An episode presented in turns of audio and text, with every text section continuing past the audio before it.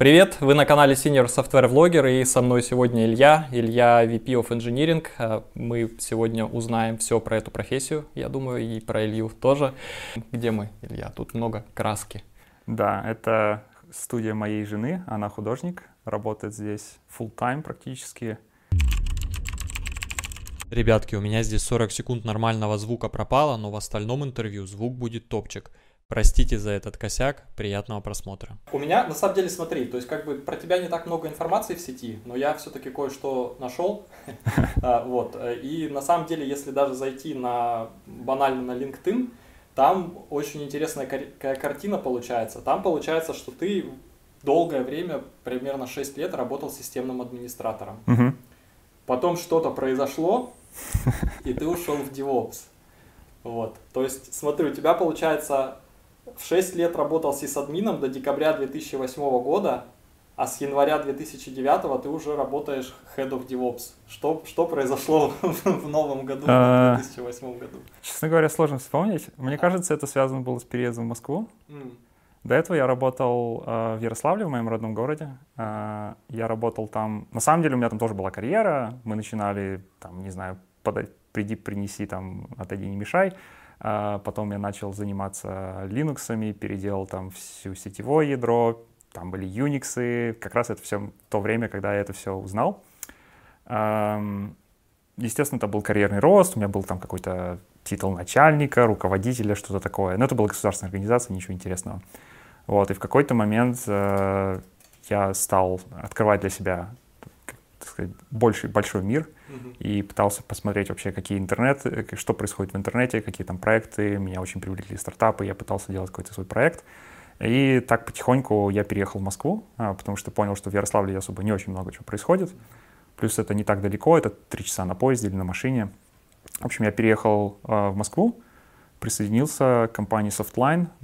Это, если кто-то знает, это такой софтверный дистрибьютор, но я присоединился к отделу веб-разработок. Это был такой маленький инкубатор, что ли, веб-проектов э, внутри софтлайна. Мы там делали всякие SaaS-платформы, мы делали веб-магазины, и я там руководил, собственно, ну, администраторами, тогда это еще не называлось DevOps, но мы, по сути, уже работали по этим методологиям, мы делали какие-то там платформы, а, там по-прежнему были всякие ручные деплойменты и вот такие mm-hmm. развлечения с, апг... с апдейтами, там, MySQL Database, Scheme и все вот этого прочего. А, но команды уже работали в таком формате, что там DevOps инженер был включен в команду. Что такое DevOps? Я думаю, что много определений есть у этого да. термина, и, и все какие-то разные. Как ты понимаешь хотя бы это? То есть а, ты работал девопсом и даже возглавлял. Да, да, да. да. Последнее определение, которое мне больше всего нравится, на самом деле, это как бы не процесс, это отчасти культура и это отчасти результат. Э, результат — это когда ты видишь, что одно и то же действие в компании производится с помощью одних и тех же инструментов, одним и тем же способом, и оно одинаково. То есть, например, если я инженер э, в команде, там, не знаю, пилю один сервис — мне надо сделать какой-то патч к другому сервису, на у у меня зависимость. Я пошел что-то поменял, у меня есть, не знаю, я сделал pull request, я получил ревью, я его смерджил, я знаю, куда мне пойти, чтобы э, проверить, что оно там задеплоилось, не задеплоилось в продакшн, видеть, появился ли там какой-то спайк ошибок или что-то мне нужно, с этим нужно делать. То есть вот это DevOps вот, для меня. Не знаю, насколько это каноничное определение? А я тоже не знаю. То есть, э, мне кажется, вот было у нас даже в чатике, в, в моем чате в Телеграме э, какая-то такой спор был, и мы не пришли к, к одному какому-то мнению, вот что такое DevOps. То есть кто-то говорит, что DevOps это профессия, кто-то говорит, что DevOps это методология, кто-то говорит, что DevOps это философия. Угу. Вот. И то, что как-то DevOps это тот, кто сидит между программистами, operations и, и в том числе бизнесом. Вот. Um, если да. бы ты, если бы ты нанимал девопса сейчас, то есть как, какие бы ты вообще нанимал бы ты девопса, то есть, mm-hmm. да, и, и если бы нанимал, какие бы ты смотрел качества, навыки? На самом деле сейчас очень сложно искать э, инженеров, mm-hmm. потому что, э, ну, это как, как любой buzzword. То есть когда-то там 10 лет назад э, все были там Agile, э, Scrum и вот это все, и там все писали про это, что у всех это все все умеют. Потом была эра, не знаю, сейчас вот, по крайней мере, да, есть эра Big Data. И вот если ты пытаешься найти просто хорошего аналитика, тебе придет там 10 кандидатов там из 10 кандидатов все напишут, что они умеют Big Data, ML и все-все прочее, по факту они не могут даже там какую-то статистическую регрессию сделать. Mm-hmm. Вот. И простой анализ какой-то по данным провести тоже не могут. Очень сложно искать этих людей. Э, то же самое с девопсами. Куча людей сейчас, которые работали на, с какими-то корпоратами, если у них был какой-то опыт, с, допустим, с Kubernetes, они себя уже называют DevOps, и э, несмотря на то, что они на самом деле системные инженеры просто. Вот. Э, мне кажется, DevOps здесь это определенная ментальность, э, и то, как ты строишь, там, не знаю, это в зависимости, в конце концов, от компании, да, как ты строишь компанию, это, там, не знаю, технический директор или, там, директор по cloud computing, как моя предыдущая роль была, определяют, как это должно быть. Да? Как только люди договорились о том, как это и что, как мы работаем, да, то есть это, скорее всего, там, про как мы работаем вместе. Как только мы определились, ты начинаешь уже искать и понимать, какие тебе люди нужны. Вот. Чаще всего это культура, какой-то attitude, э, э, технические скиллы в этом смысле, наверное, ну, играют большую, конечно, роль. И э, очень многие, например, DevOps-инженеры, которые приходят там из бэкграунда разработчика, им очень тяжело там разбираться с какими-то фаерволами, TCP-стеками, там, не знаю, стрейсы запускать и все-все прочее. Но еще сложнее, наверное, среди бывших системных администраторов найти людей с правильным бэкграундом, которые понимают, как оптимизировать uh, workflow uh, разработчика. То есть это в конце концов про эффективность. Uh, когда я приходил, например, когда мы строили вот платформу Vomio, я это объяснял примерно таким образом. А, мы смотрим на delivery pipeline в, в, в продакшене. То есть у тебя есть какая-то идея, это приходит, а, какой-то делается research, а, этот research подкрепляется какими-то данными, приходит в разработку, ты с командой обсуждаешь, окей, вот эта проблема, давай посмотрим, как мы ее можем верифицировать, ты пытаешься сделать какой-то прототип, валидируешь, соответственно, ты там, ну, у тебя цикл, понятно, да, я сейчас просто линейно это расскажу. Ты потом это пытаешься куда-то задеплоить, интегрировать с другими сервисами, сделать A-B-тестинг, а, найти какие-то баги, и, собственно, дальше у тебя есть customer. И задача DevOps ов — это вот эту всю линейку понять и разложить на какие-то части, понять, где самый большой bottleneck, и, соответственно, а, работать над его устранением. Когда я приходил в тогда еще GoEuro, была проблема в том, что интеграция и deployment были самые самой медленной части этой, этого pipeline а мы занимались именно оптимизацией вот этого. Я смотрю, ну, наверное, я все-таки смотрю немножко так более с бизнесовой, с бизнесовой стороны на это.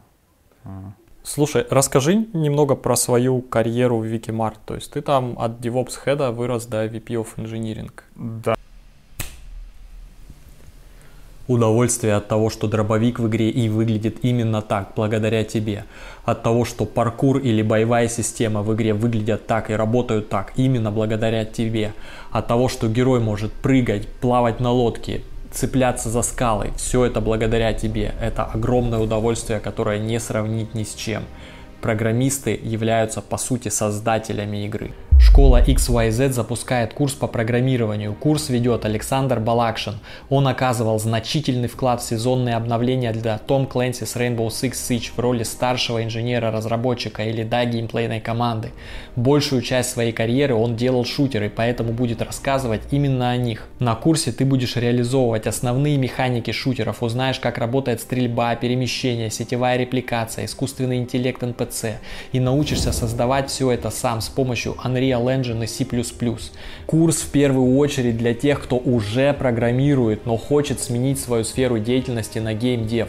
Поэтому, чтобы эффективно обучаться на курсе, нужно уже знать хотя бы один язык программирования. Во время обучения ты разберешься с фундаментальными понятиями, используемыми в индустрии. Что такое функция TIC и какие существуют ее виды. Что такое дерево поведения и система чувств NPC. Как работают скелетные анимации. Что такое Line Trace. Как он реализован. Сколько он стоит. И какие есть другие варианты пространственных проверок. Еще ты освежишь знания по математике. В итоге полученные на курсе знания и практика C++ позволят при необходимости освоить любой, даже проприоритарный игровой движок. Ведь в основе большинства из них лежат одни и те же принципы. И в целом внутренние движки в AAA студиях во многом похожи. И хотя ты будешь работать над шутером, все эти знания можно будет применить и для других жанров. Хочешь сделать 2D платформер? Просто убери одну ось перемещения. РТС, наработать с AI мы уже научились, остается сделать управление. А видеосимуляторы, файтинги или РПГ, фундамент для задач у программиста в этих играх считай один. Вот краткий список студий, в которые устраиваются выпускники. Если ты хочешь перенять опыт работы в индустрии AAA игр или сделать свою собственную игру, или все это вместе, записывайся на курс по ссылке в описании. Оплатить курс ты можешь до 28 сентября, а сам же курс начнется 1 октября 2020 года. По промокоду SSV 2020 ты получишь дополнительно 10% скидки на курс GameCode от XYZ School. И XYZ School это спонсор данного видео, спасибо им большое. А, да, было дело такое. Ну, мой официальный титул в трудовой книжке был сначала, по-моему, технический директор, потом генеральный директор вот там какой-то компании, которая отвечала за разработку в этой компании. Но стал я, наверное, не потому, что я сильно хотел, и, наверное, я был вообще не готов к этой роли, на самом деле, в тот момент. Просто тогда в компании был жуткий кризис, то есть компания жила примерно полгода вообще без денег. То есть мы жили на то, что там продавали стоки, эту выручку запускали как-то в какую-то минимальную рекламу, чтобы хотя бы протянуть там да, до получения каких-то денег. А связано это было с политической ситуацией там в те года. А, и с тем, что наши инвесторы были американцы. Естественно, если у тебя нет денег, ты теряешь команду, нужно как-то пытаться сохранять хотя бы там, ну, ядро команды, да, и это то, чем я занимался. То есть не было, в принципе, никого людей, а, поскольку я имел хорошие довольно отношения со всеми ребятами в команде, мы поговорили, окей, ты хочешь взять эту ролик? Окей, давай попробуем. Тогда же примерно пришел операционный директор э, Эльдар, и мы с ним пытались как-то выстроить отношения. У меня с ним получилось выстроить отношения, поэтому ребят сказали, окей, тебе вот э, билет, иди работай. Довольно было фановое время, но я не думаю, что я там был каким-то каноничным техническим директором, скорее это было такое бизнес, мы делали кучу пар- э, партнерок, мы пытались запускать какие-то новые проекты, очень сумасшедшие проекты, и все очень с техническими интеграциями довольно глубокими. И это была очень размазанная как бы роль, очень сильно размазанная роль. Несмотря на то, что я при этом еще занимался там и операционкой, и проектным менеджментом, и, собственно, инжинирингом. И потом это все закончилось тем, что мы занимались еще поглощением другой команды, компании. В общем, это такая большая клюква была. Это хороший такой, наверное, подход к вопросу, а что вообще, что такое VP of Engineering? То есть чем этот человек должен заниматься? Если откроешь Википедию, там про это довольно просто написано, что вот у тебя есть технический директор, это человек, который отвечает, ну, если это стартап, например, да, он приходит, это самый умный технический, как опытный человек, он отвечает за, собственно, развитие технологий, э, и как только компания начинает расти, этот человек, наверное, ну, часто не обладает какими-то софт-скиллами, не обладает какими-то бизнес-скиллами, им нужен кто-то, кто поможет эм, с ростом организации, да, поможет выстроить какие-то процессы, э, помочь компании не развалиться. Вот. Э, сейчас в TaxFix, компании, в которой я работаю, это ровно по Википедии, то есть у нас канонично э, именно так это и произошло. Алекс, наш, теку, наш текущий технический директор, он пришел, по-моему, когда команда была в районе 6 человек. Uh-huh. Вот сейчас у нас инженеров порядка 70. Я пришел, когда у нас было примерно 25 человек.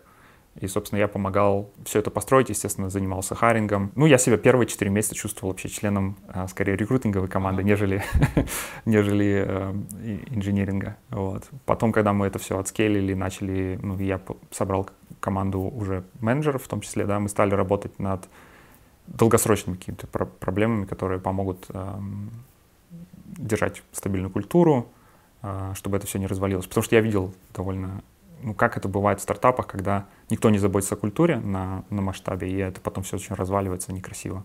То есть, получается, CTO или технический директор, он просто э, такой, как визионер с технической точки зрения, а VP, он, он это делает все. На самом деле, ну, если, если, если так разложить, там довольно красивый mind map получается. Там есть, э, например, часть техническая, да, это куда ты инвестируешь, какие у тебя есть тренды на рынке, как ты хочешь развивать технологию, нужна ли тебе какая-то внутренняя технология, которая сильно поможет бизнесу, вот эти все вопросы, да, у тебя есть потом эм, IT governance, это, собственно, то, чем я занимаюсь, да, это командная health, ну, то есть насколько команды здоровы, насколько они работают хорошо, все ли у них, все ли у них есть, э, правильная ли структура, все ли все понимают, есть ли alignment с продуктом, все ли знают вообще, какая цель, что мы пытаемся достичь. Потом talent management — это большая эм, часть.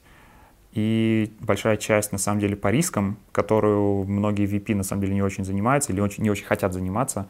А у меня так сложилось, что я, ну, не то чтобы очень хочу, но как бы умею, да, это все риски связаны там с какой-то безопасностью, риски связаны с инфраструктурой, а, вот, вот, вот эта вся часть. Ну и у тебя есть потом третья, наверное, часть, это интеллектуальные, как это правильно сказать, intellectual property governance. Со, ну, да. Надзор за интеллектуальной собственностью. Это, это все себя включает, что, не знаю, какие у тебя риски в этой части у тебя есть, а, поглощение, а, возможно, какие-то инвестиции в, не знаю, как, как правильно какую-то технологию заполучить в компанию. То есть вот эта вся часть. И вот этой частью как бы Алекс занимался всем этим, но понял, что часть, которая под, ну, занимается VP IT, IT Governance, э, будет расти наиболее быстро в ближайшее там время, да, в следующие там 6 месяцев, когда мы разговаривали. И, соответственно, было, ну, было решение нанять VP Engineering, ну, собственно, так я пришел в компанию.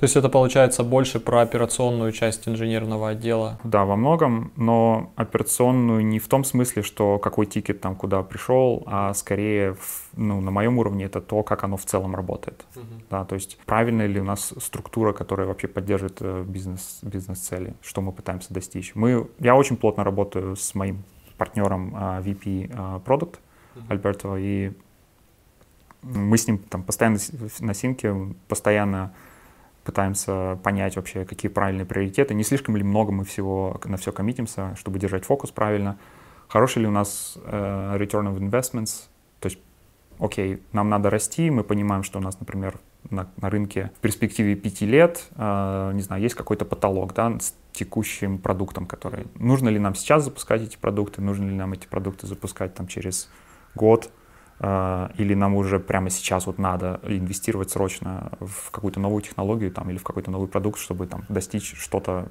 ну, чтобы выйти на следующий виток развития компании. То есть такие вопросы, да. Наверное, я три основные области как бы рассказал. Может как? быть, мы вставим какой-нибудь скриншот, не знаю, посмотрим. Ну, просто я почему спрашиваю, потому что обычно на рынке, ну, нету какого-то табеля о рангах, да, как вот это было в царской России. То есть э, где ты там, на каком уровне и что тебе нужно сделать, чтобы перейти на какой-то новый уровень. Поэтому даже инженерные уровни, там, middle, senior, mm-hmm. principal, они просто в каждой компании какие-то свои. Да, абсолютно. Вот, и получается, что то, что один человек понимает под VP в одной ком- компании, это, по сути, может быть CTO в другой компании и наоборот. Конечно, да. ну, это все очень сильно зависит от текущего размера компании и амбиций компании, где эта компания хочет быть через, там, не знаю, 3-5 лет.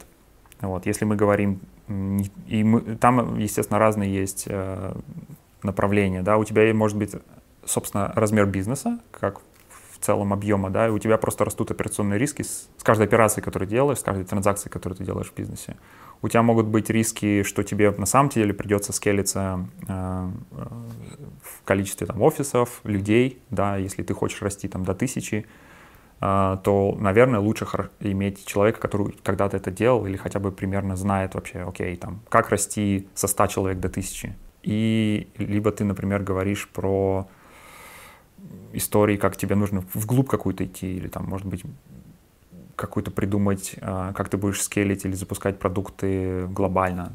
Вот. Если эти вещи не продумать заранее, а это очень тяжело, и очень многие стартапы, на самом деле, фаундеры вообще даже не думают про это. Потому что, ну, что ты пытаешься сделать э, как стартап, которому три года?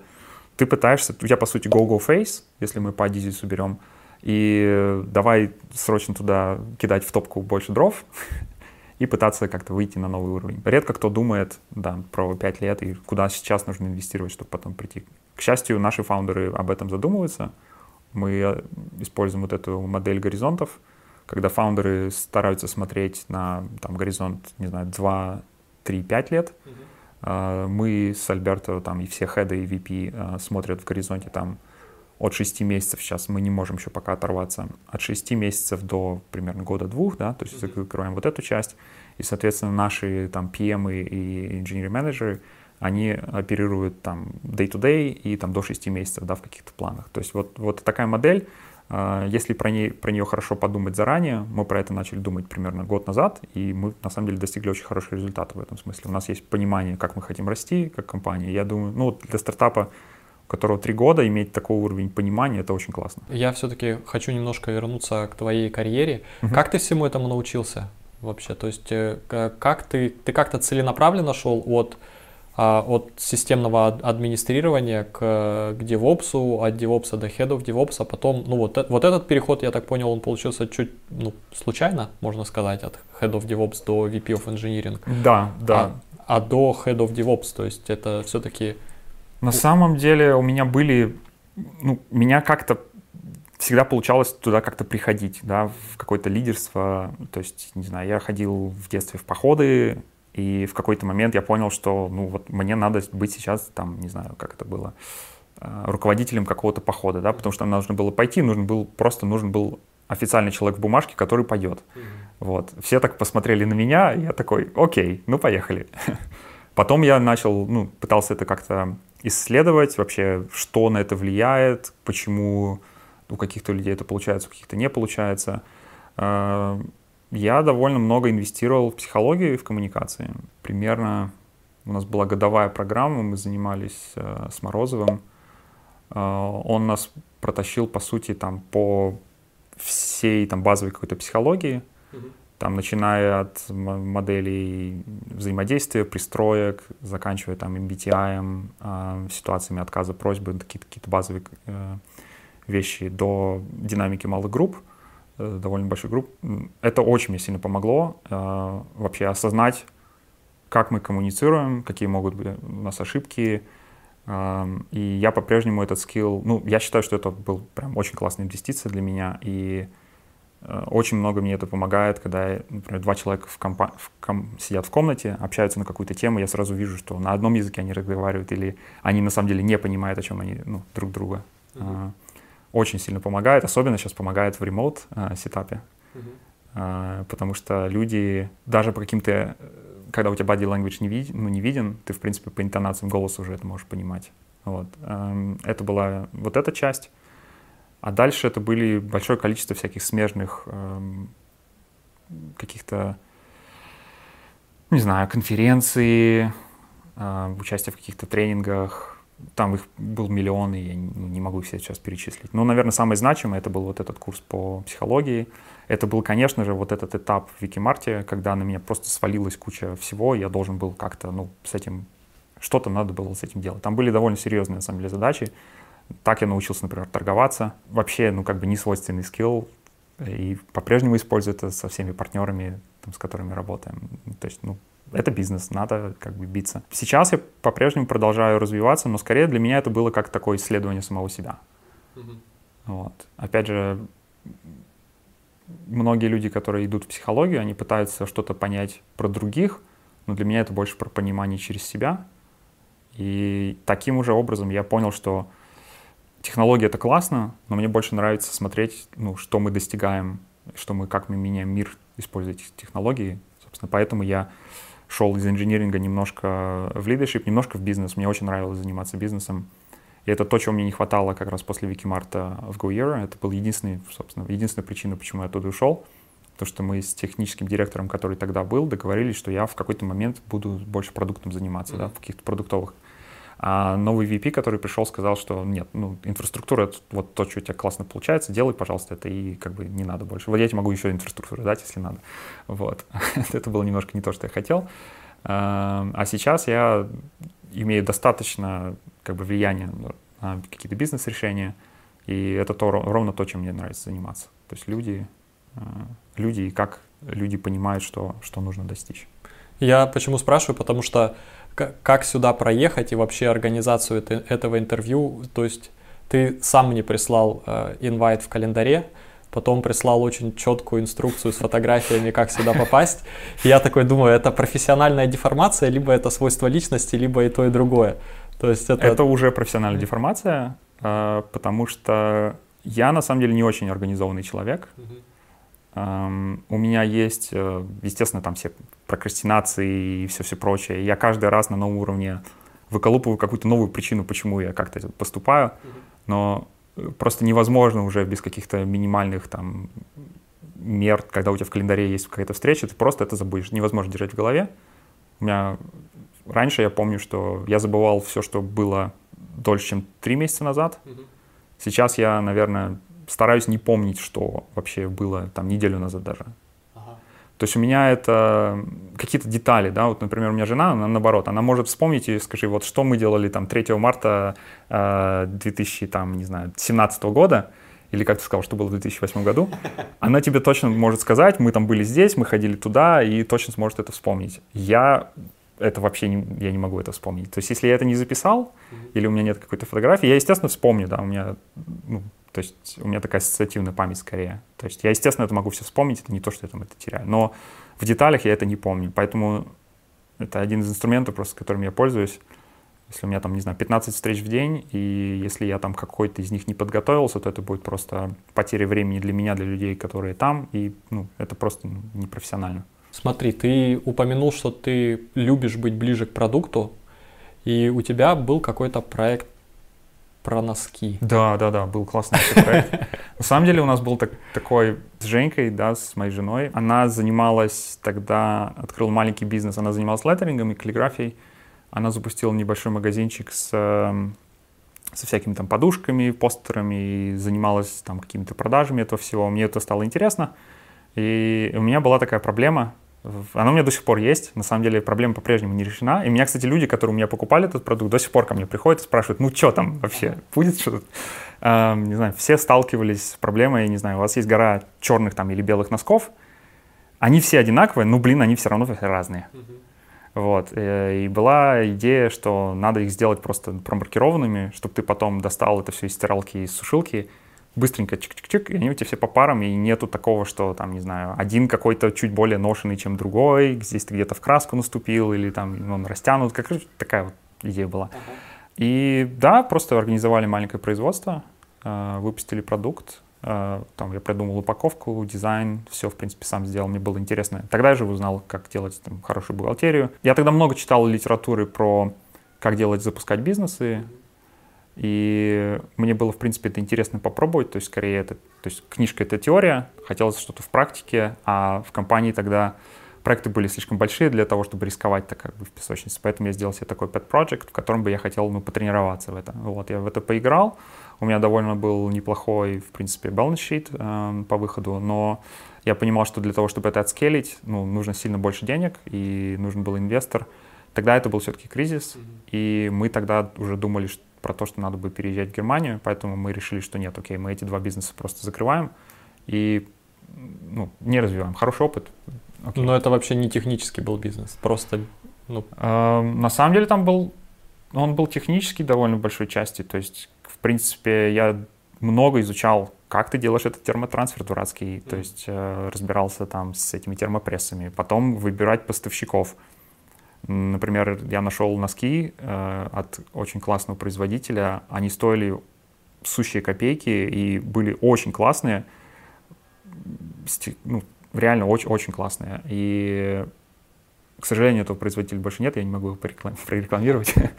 То есть я там реально делал вот такой технический исследование, как как правильно нанести эти наклейки на правильный материал, чтобы там оно не поплавилось, чтобы это все было нормально, как сделать так, чтобы производство коробок, упаковок, это все работало, как чтобы эта наклеечка встала правильно, чтобы она повернулась. Ну, то есть это продуктовая работа, на самом деле. Но имеется в виду, это не софтвер-проект был? Не-не-не. Okay. Там по софтверу это был, естественно, интернет-витрина и продажи какие-то, то есть там реклама, все. То есть это была единственная часть, э, которая была айтишная. Какие, ты говоришь, книги по бизнесу ты много а, прочитал? Какие самые такие ты бы мог выделить? Мне очень понравилась книжка про... Я не помню авторов, опять же, да, к моей, к моей проблеме, то, что я не запоминаю, но у меня все где-то записано. Я помню, что была классная книжка по контент-маркетингу, что там называлось, контент рок-н-ролл, что-то такое. Uh-huh. Эм, классная идея, ее сейчас на самом деле очень многие используют. Практически весь Инстаграм, весь ТикТок — это про это, про контент-маркетинг. И, по сути, Женька сейчас этим занимается. Вот, я тогда попробовал это делать, но понял, что это очень ну, длительная инвестиция. Там коротких результатов она не даст, но это очень классная долгосрочная стратегия. И была, было очень много интересных книг там про малый бизнес, э, тоже все зарубежные авторы, э, какие-то концепции про то, как ты должен мыслить вообще про, про бизнес. Как ты можешь ничего не строя, во многом это для, для инженеров большая проблема. О, у меня есть классная идея, давай я сейчас запилю. И ты, собственно, садишься, начинаешь код писать. А, они говорят, нет, ты не начинаешь садиться писать код, ты проверяешь свою гипотезу первым делом. Ты идешь на улицу. Например, как узнать, а, какой оборот а, в ларьке mm-hmm. вот за день? Вот такой нетривиальный вопрос, на самом деле. Я его иногда... Купить два чека. Ну да, да. Я этот вопрос, на самом деле, в таком же виде задаю аналитикам, ага. когда они приходят. Я спрашиваю, окей, вот у меня есть конкурент, как мне узнать, какой у него оборот? Uh, большинство интернет-магазинов, у них sequential order ID. Угу. Ты просто покупаешь утром и вечером товар, там, не знаю, какой-нибудь, да, евро, и ты получаешь примерных оборот. Средний чек ты, скорее всего, знаешь просто по аналитике рынка. Ну да. Многие гипотезы можно проверить, не строя никакой софт. И мне кажется, вот это agile, а не, там, да, не что-то другое. Давай немного вернемся. То есть ты, по большому счету, ты всегда приходишь в компанию техническую, да? То есть ты не, не строил ее как бы с нуля, вот. И когда ты приходишь в техническую компанию, что ты делаешь там в первый месяц? Любые, да, наверное, первые, первые месяцы во всех компаниях это понимать вообще, что происходит и э, пытаться со, наверное, как-то сопоставить то, что, что мы обсуждали на интервью с тем, что реально происходит в компании. А если насколько вообще... часто это не совпадает? На самом деле довольно часто совпадает, но на высоком уровне, то есть было несколько случаев, когда это не, совпадало концептуально, mm-hmm. и это прям довольно серьезная проблема. То есть с ней тоже можно работать, но если ты это видишь, на самом деле это довольно сложно. То есть если, например, э, твой менеджер имеет какой-то вижен, но по факту на деле этот вижен не совпадает с тем, что он делает, это большая проблема. А, например, если тебе кто-то говорит, что, не знаю, на интервью мы хотим построить на самом деле какую-нибудь классную культуру, и там говорит тебе несколько примеров о том, как эта культура должна выглядеть, а на деле, например, делает совершенно какие-то обратные вещи, а, это просто значит, что ценности компании и ценности фаундера не совпадают, uh-huh. и это большая проблема. Ну и получается, что правая рука не знает, что делать левая. Ну, ты постоянно находишься под таким стрессом, что ты о чем-то договорился по факту, пытаешься это как-то имплементировать, а потом это все разбивается о какие-то кейсы, когда, не знаю, у проектов какой-то пайвот случается или каких-то ресурсов не дают по какой-то странной причине, и ты не понимаешь вообще, что происходит, и ты не можешь это объяснить команде, и, в общем, все очень расстроены по этому поводу. То есть первый месяц ты потратишь просто на то, чтобы понять, насколько то, что тебе обещали, соответствует действительности? Наверное, не так. Мне обычно ничего не обещают. это скорее про понимаю ли или могу ли я что-то поменять. Uh-huh. Вот.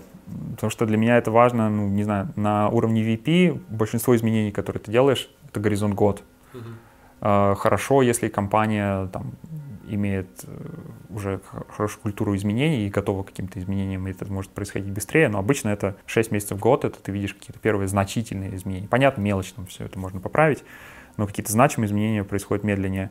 И нужно понимать в первый месяц вообще, насколько это реально. То есть что-то, что ты закоммитился, вообще насколько это реалистично. Что мы первое сделали с Алексом, с моим э, боссом, мы сели, выписали список ожиданий, там 3, 6, 12 месяцев. Mm-hmm. Мы просто по нему а, шли и делаем ревью и смотрим, насколько вообще это соответствует с реальностью. Да, пока все нормально. То есть вы такой roadmap простроили конкретно твоей работы и конкретно твоих да, да, да. Э, этих milestones? Этих Естественно, он меняется, потому что э, ну, новая команда, которая, ну, новые люди, которые пришли, у них тоже есть какие-то мнения, или они видят какие-то другие приоритеты, которыми важно заниматься. И, естественно, мы это все обсуждаем все вместе и с Алексом, и у него, естественно, свое мнение, но он никогда там свое мнение не... Ну, то есть, если группа договорилась о чем-то, да, то он не делает пай, вот что типа вето, и все, мы так не делаем, нет. Ты как VP какие-нибудь непопулярные решения тебе приходилось э, принимать? Непопулярные, вот в, в TaxFix я не думаю, что они были какие-то непопулярные. Ну, например, тема on-call, да, эм, его не было, в принципе, да, но люди на самом деле понимали, что он нужен. То есть это скорее было эм, оно могло быть непопулярным, потому что ну, у кого-то этого не было и вдруг появилось. Но с другой стороны, были люди, которые по факту делали он-колл, за это ничего не получали и, по сути, выгорали. Вы же не можете заставить людей подписать. Не, не, нет, мы, ну, естественно, ты, в принципе, это незаконно. То есть ты не можешь это сделать. Ты говоришь, окей, вот смотри, у тебя должен быть дополнение к контракту, ты имеешь право его не подписать. И мы старались э, ну, мы знали, что есть люди, которые не могут делать on-call. Например, не знаю, у меня маленький ребенок, и, ну, как бы, я, в принципе, не могу. То есть мы, естественно, пытались объяснить людям, что, ребят, окей, если у нас не получится это запустить, всегда есть вариант, как это сделать по-другому. Uh, понятно, что там компенсация на уровне рынка, все вот это. Uh, и мы старались даже поменять денежную компенсацию на больше выходных, чтобы люди на самом деле брали обязательно выходные. Ты там, не знаю, по-моему, должен в течение недели или двух э, обязательно взять этот выходной, э, чтобы не, было такого, что люди там, не знаю, просто работают, выгорают из-за какой-то, ну, там, не очень большие деньги. Ну, то есть они как по рынку, но они не, не супер добав, добавка как бы зарплате. Да, они видимы, но э, мне кажется, оно того не стоит. Э, гораздо лучше, когда ты больше думаешь про продукт, mm-hmm. и э, return все-таки больше от этого. Ну, сейчас у вас, я думаю, этот on-call или ну, дежурство, это для тех, кто не знает, э, в договоре при найме есть наверняка. Да, да, да. То есть э, мы это опять обсуждаем. То есть, естественно, первым делом, когда мы сделали on-call, ну, начали вводить, мы сразу начали это обсуждать с кандидатами. Задача VP во многом это, что касается в части людей, чтобы не было сюрпризов. Угу. То есть ни у кого не должно быть сюрпризов. Если у человека сюрприз, что он пришел, нанялся, а у него вдруг on-call, это fuckup менеджера. А, если человек на конце испытательного срока удивлен, что у него какие-то проблемы, это fuckup менеджера, не fuckup человека. А, если человек был удивлен, что, не знаю, что у него команды будут меняться там как-то часто, или, не знаю, что у него будет какая-то комьюнити работа, или что или от него, в командировке ездить надо. Или что у него от него ожидается менторство, например, то да, это как бы это проблема. Да, командировки это хороший пример. Или, например, что он обязан будет в офис ходить. Да. А, то есть это, это на самом деле большой факап, и мы очень плотно работаем с TA, что я был... TA это что? Uh, talent Acquisition, ага. рекру, рекрутеры. Найм. В Европе такая практика, что офер на самом деле делают в большинстве случаев uh, люди из uh, рекрутеры, угу. то есть не менеджер в России, на самом деле, я большинство офферов делал, и у меня никогда не было каких-то разногласий, что, окей, мы там о чем-то договаривались, и потом это не так. А в Европе... То есть ты проговаривал это все сам? Что... Ну, конечно, да. У тебя есть э, конкретный офер, ты идешь по пунктам, еще раз обсуждаешь, о чем это вообще все значит. Если какой-то был вопрос или что-то нужно закрепить. Если это не в e-mail, ну, считай, что все это потеряно, да, это то же самое там про любые договоренности. Те менеджеры, с которыми я работал, там, да, были какие-то такие, там, у меня случаи, что мы что-то проговорили, оно не задокументировалось, и все. То есть, э, ну, не знаю, рекомендация для всех, да. То есть, если ваш менеджер не пишет summary после какой-то серьезной встречи, не знаю, там, зарплата, какие-то там э, дополнительные бонусы, какие-то переносы вакансий, еще Дисциплинарные что-то. вещи, опять же. Да, если это нигде не записано, считайте, что этого не было. Если менеджер не написал follow-up, ну, потратьте минутку, напишите follow-up, задайте вопрос, я правильно ли задокументировал, и если ответа не было, ну, естественно, это значит правильно. Кроме дисциплинарных вещей. Это тот, тот самый момент, где этого можно избежать. Да, да, да, да. То есть, если что-то обсуждалось, но оно нигде не задокументировано, можно считать, что это не было. Ну, по, по закону, на самом деле. Ну, в Германии это чуть-чуть по-другому, вот, но там, потому что есть некоторые пункты там про работу. То есть, например, если ты работаешь больше, по-моему, 6 месяцев, и у тебя не было трудового договора, по факту у тебя есть трудовой договор. Ну, то есть какие-то там очевидные вещи, да. А, ну, там есть такие даже, что если ты нанял ИПшника, и он у тебя работает там очень долго, то по факту ты должен по факту, его да. взять. Да, и по факту ты потом на его фрилансерскую зарплату должен еще и заплатить социальные все отчисления. Да. Смотри, мы упомянули уже пару раз ты упомянул разницу между Россией и Германией. И есть такая штука, как русская модель управления. И мне вот интересно, насколько э, ну вот разница подходов есть. И был ли у тебя вот этот вот культурный шок, что ты пришел, приехал из России с каким-то вот ну, взглядом на управление э, с точки зрения России, а тут все было по-другому? Нет, э, у меня, ну, после того, как я в начале своей карьеры поработал в государственных учреждениях, у меня такая очень стойкая аллергия на это все выработалась. И если э, менеджмент делает что-то очень топ-даун, прям очень сильно, mm-hmm. что я могу сделать как менеджер? Я, естественно, защищаю команду от этого, то есть э, пытаюсь э, какие-то инициативы все равно поддержать. Ну, там, если о чем-то договорились, а потом менеджмент не готов на это, ну, поддержать эту инициативу, это, опять же, сюрприз, этого надо избегать. А команда обычно это ну, не, не очень радостно это воспринимает. Мы про, поговорили про непопулярные решения немножко. Одно из э, непопулярных решений — это увольнение. Как правильно увольнять людей? Я еще никого не увольнял как Да. менеджер. Но это, наверное, тоже отчасти вот... Ну, разные увольнения есть, да? Мгм. Есть увольнение, например, когда это cost-cutting, Давай про увольнения, которые по перформанс, которые когда человек не, не тащит. Когда у меня не было тузы, когда я только пришел, а, у меня не было тузы как job description, где ты, в принципе, можешь написать ожидания и ну, сравнить да, с тем, что ожидается. Потому что многие, первая ошибка, которую многие менеджеры делают, сравнивают людей с людьми. И когда ты заходишь в это, в принципе, в это поле, во-первых, это неправильно, потому что все люди разные, и ты не можешь сказать, окей, там, Вася лучше, чем Петя, а, там, но Петя при этом там, лучший, лучший инженер. А, Это, это, это обычно разговор ни о чем. То есть так, так не, просто невозможно а, сравнить. Ты можешь сравнивать с каким-то либо job description, либо сравнивать с версией человека в прошлом. То есть насколько он там улучшился или ухудшился. Может быть, он там стал, не знаю, э, у него настроение там испортилось, он ходит всем тоже настроение теперь портит по, по- на стендапах. Опять же, да, тема сюрпризов, то есть это не должно быть сюрпризом для человека. Для меня очень важно, что если я даю какой-то фидбэк, что человек именно понял, что я, ну, что я ему сказал. Какие есть способы, опять же, топик коммуникации, да, какие есть способы это проверить, попросить человека, ну, объяснить своими словами, что, что, что он понял. Это может звучать очень тупо, но на самом деле это очень помогает. Вот этот армейский принцип, там, да, что копать окоп там с часу до двух, что ли, там есть копать окоп с часу до двух. То есть ты говоришь подтверждение того, что от тебя хотят. А, на самом деле этот принцип в коммуникации работает таким образом. То есть у тебя есть какие-то допущения и модель человека, с которым ты общаешься. Плюс у тебя есть свои тараканы какие-то.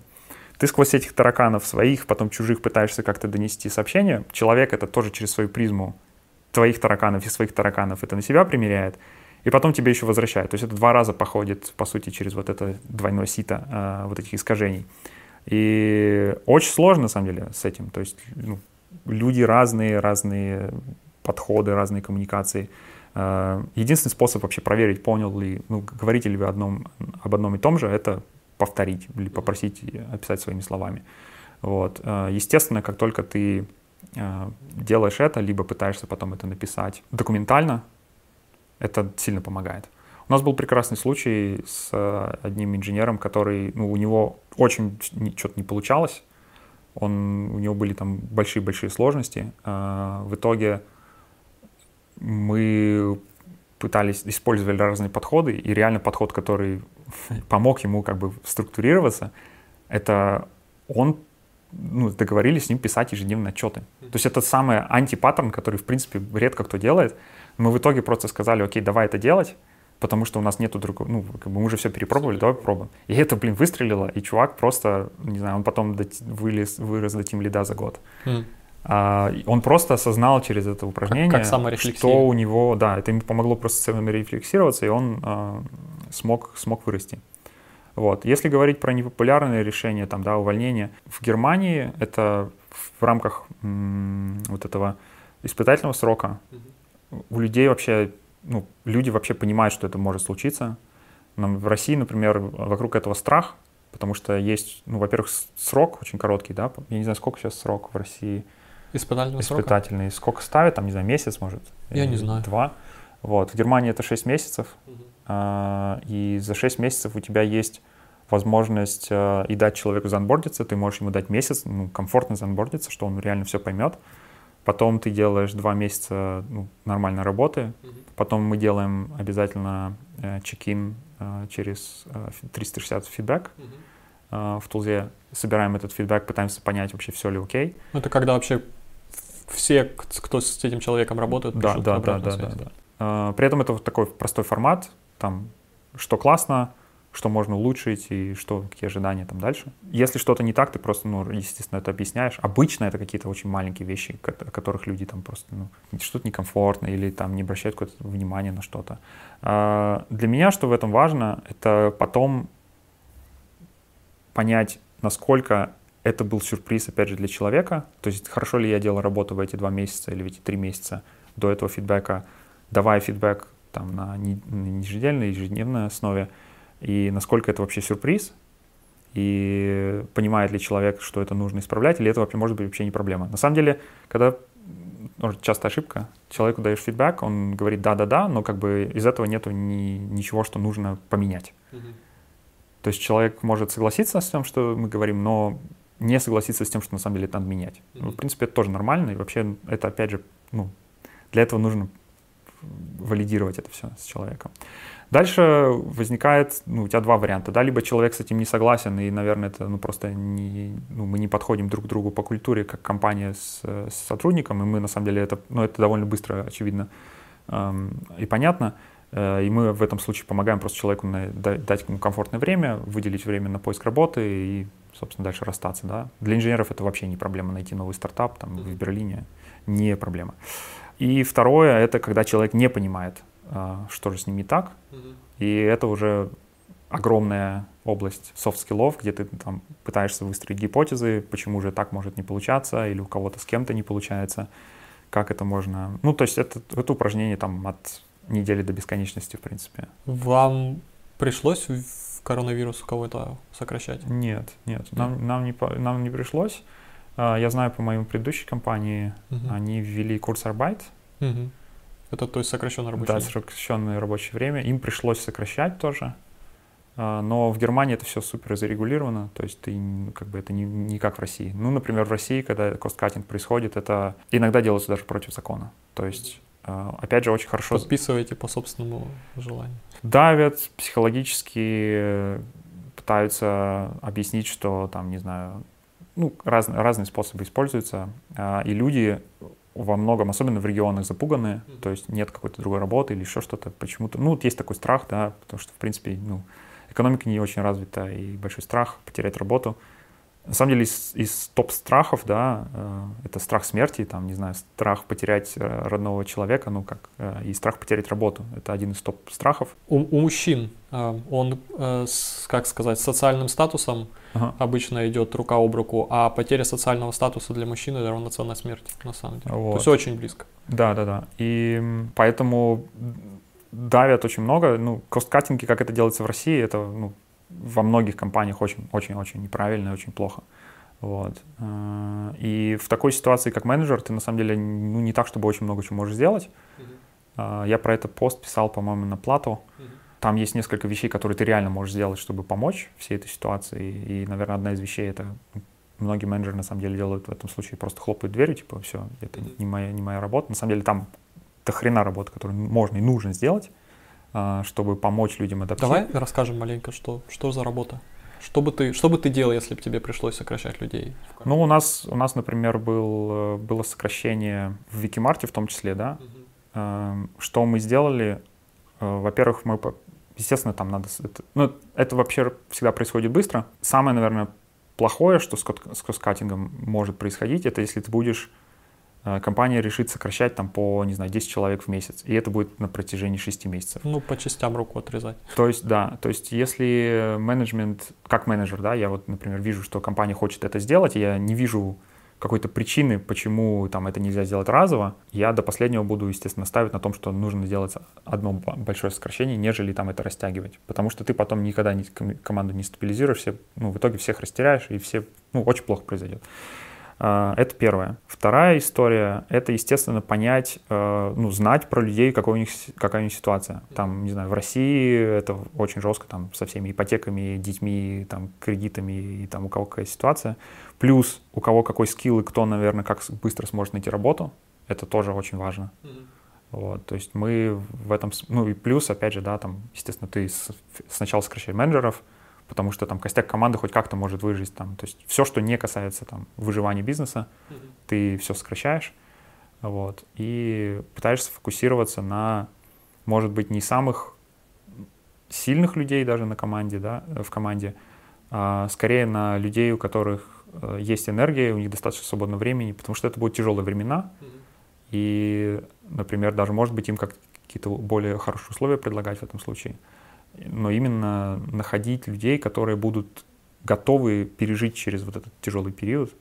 Вот. Таких людей обычно в команде они есть, и обычно это не те люди, которым на самом деле... Ну, то есть это очень интересно так получается, что такие люди, они, может быть, не смогут найти работу быстро, но на самом деле они для компании будут очень ну, полезны.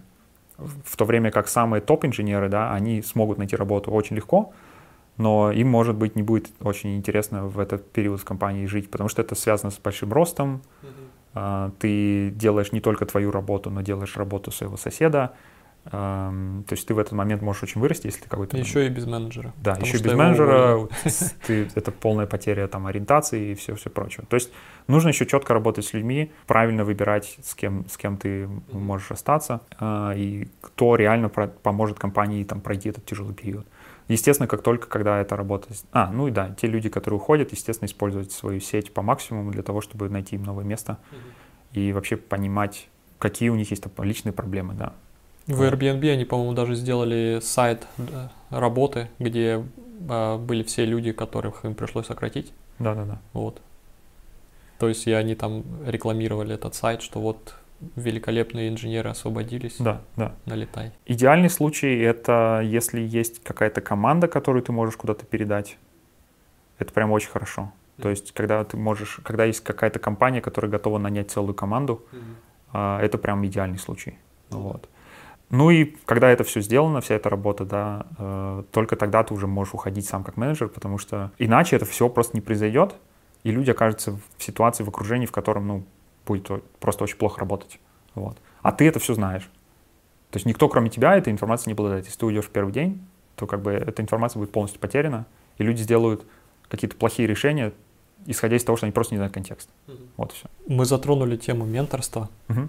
То есть э, у тебя, да, есть аккаунт на, на сайте для менторов, и я так понимаю, что у тебя еще, в принципе, есть в подчинении менеджеры угу. другие. Как ты менеджеров своих развиваешь? То есть ты же не напрямую инженерами управляешь, ты управляешь... У меня сейчас есть по-прежнему несколько команд, которые я напрямую э, управляю. А, ну, я думаю, это ну, такой тоже переходный процесс. Вот. С менеджерами, как я работаю, естественно, я эту работу немножко так аутсорс сделал самой группе. Mm-hmm. То есть мы собрались в одной комнате всеми менеджерами, сделали там несколько упражнений про понимание там, кто мы есть как личности, что нам интересно, в принципе, по жизни, что нас драйвит, какие у нас есть скиллы, какие у нас есть скиллы. Я обычно использую такую матрицу 2 на 2. На 2 где у тебя есть скиллы, которые у тебя э, сильные и востребованы в компании, скиллы, которые у тебя э, есть, но не востребованы в компании, скиллы, которые востребованы, ну, или требуются тебя, но у тебя их нет, ну и остальное это там не востребованы и не нужны. Вот. И дальше э, интересный такой эффект возникает. Очень многие менеджеры работают со своими э, сотрудниками таким образом, они пытаются фокусироваться на вот этой вот то, что требуется, но нет, uh-huh. и пытаются это как бы вытащить на новый уровень. Uh-huh. Но на самом деле это не самый эффективный способ. Uh-huh. А на, на самом деле ты можешь кучу из этого просто делегировать другим членам команды, и все будут счастливы. Если, например, я очень фиговый проектный менеджер, uh-huh. то есть э, я же, как, как я сказал, да, я не очень хорошо организован, там, не знаю, делать какие-то, не знаю, meeting notes и хорошо вот это все фоллоуапы делать, это, ну, я не очень это хорошо делаю, я это умею, но я это вообще не наслаждаюсь. Поэтому, если у меня есть человек, который обожает делать проектный менеджмент, и, как бы, естественно, я просто ему отдам, и он будет счастлив, и я буду счастлив. То же самое в команде. Если человек там не умеет, э, не знаю, делать какие-то презентации, да, но есть другой человек, который очень любит это делать, идеально все прекрасно, да, это не, ну, не, не нужно пытаться людей ну, вы, вытащить оттуда. И вторая история — это скиллы, которые уже есть, но не используются в компании, посмотреть, как их вообще можно использовать.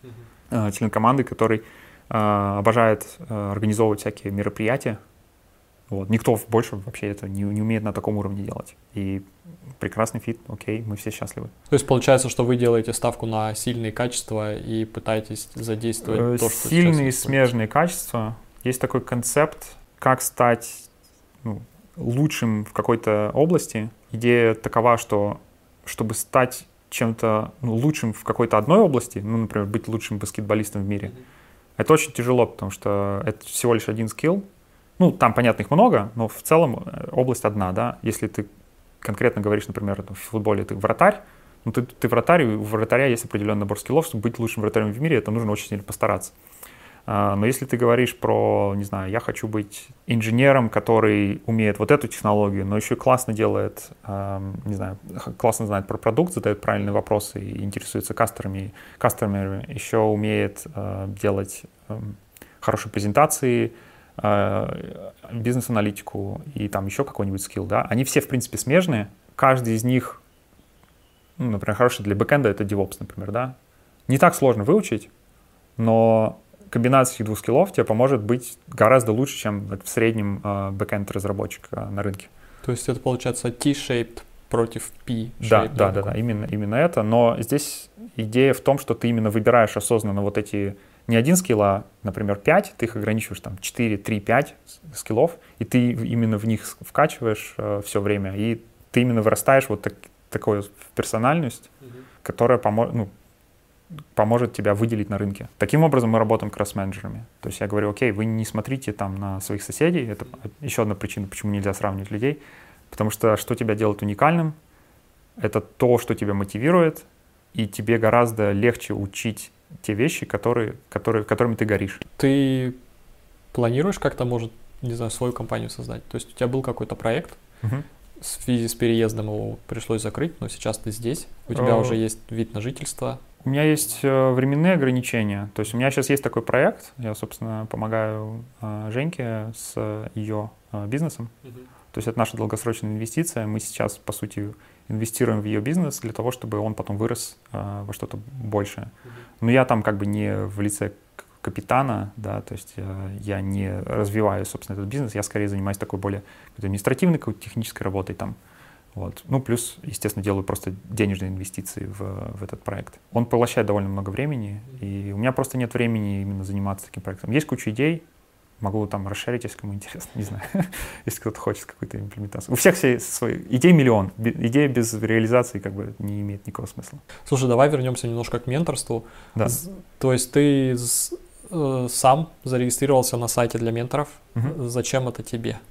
Менторить а... кого-то не на своей работе. Ну что, на работе ты тоже менторишь? Да, да, да, конечно. На самом деле у них все в презентации это написано. А, это такая платформа Plato. У тебя, для меня основная ценность была это нетворкинг, то есть я узнаю новых людей. На самом деле там куча менторов, там порядка тысячи менторов на этой платформе из разных компаний совершенно. Это там EVP, и менеджеры, э, в основном менеджеры, да. И там есть закрытая Slack community, то есть ты там можешь э, задать любой вопрос, в принципе, да, и тебе дадут очень качественный ответ на это как э, люди с этим справлялись и как-то что-то делали. То есть для меня это такая э, очень, очень классный источник информации, это раз.